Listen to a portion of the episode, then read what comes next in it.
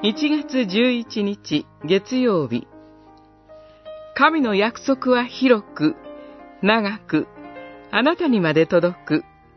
サムエル記下7章。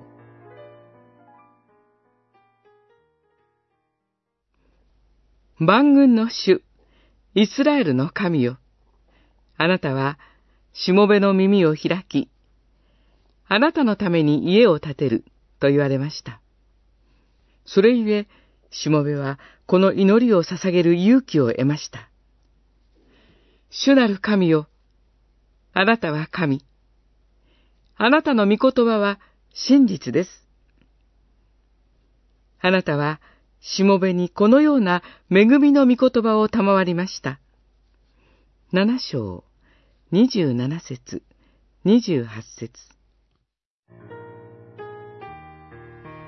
戦いと戦いの狭間にもたらされた平和な一瞬間。ダビデの心には安らぎとともに浮かんでくることがありました。それは主のために神殿を建設したいということです。主への恐れと感謝が適切に表された家を作ること。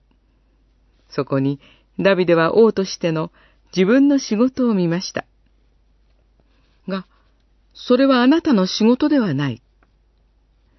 ダビデはすぐに自分の願いを阻む主の言葉を聞かなくてはなりませんでした。それでいて、その言葉は恵みの御言葉だったのです。主があなたのために家を起こす。主がその家をあなたの身から出る子孫によって、とこしえに固く据える。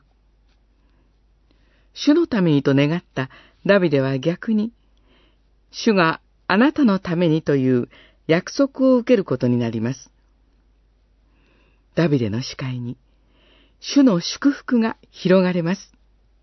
それは、彼の子、ソロモンへ、さらに、その先へと広がっていくものでした。ダビデは、その約束の先、救い主がもたらす安らぎの時代にまで思いを向けられたでしょうか。その安らぎが今日、あなたに届くことを祈ります。恵みの言葉を通して、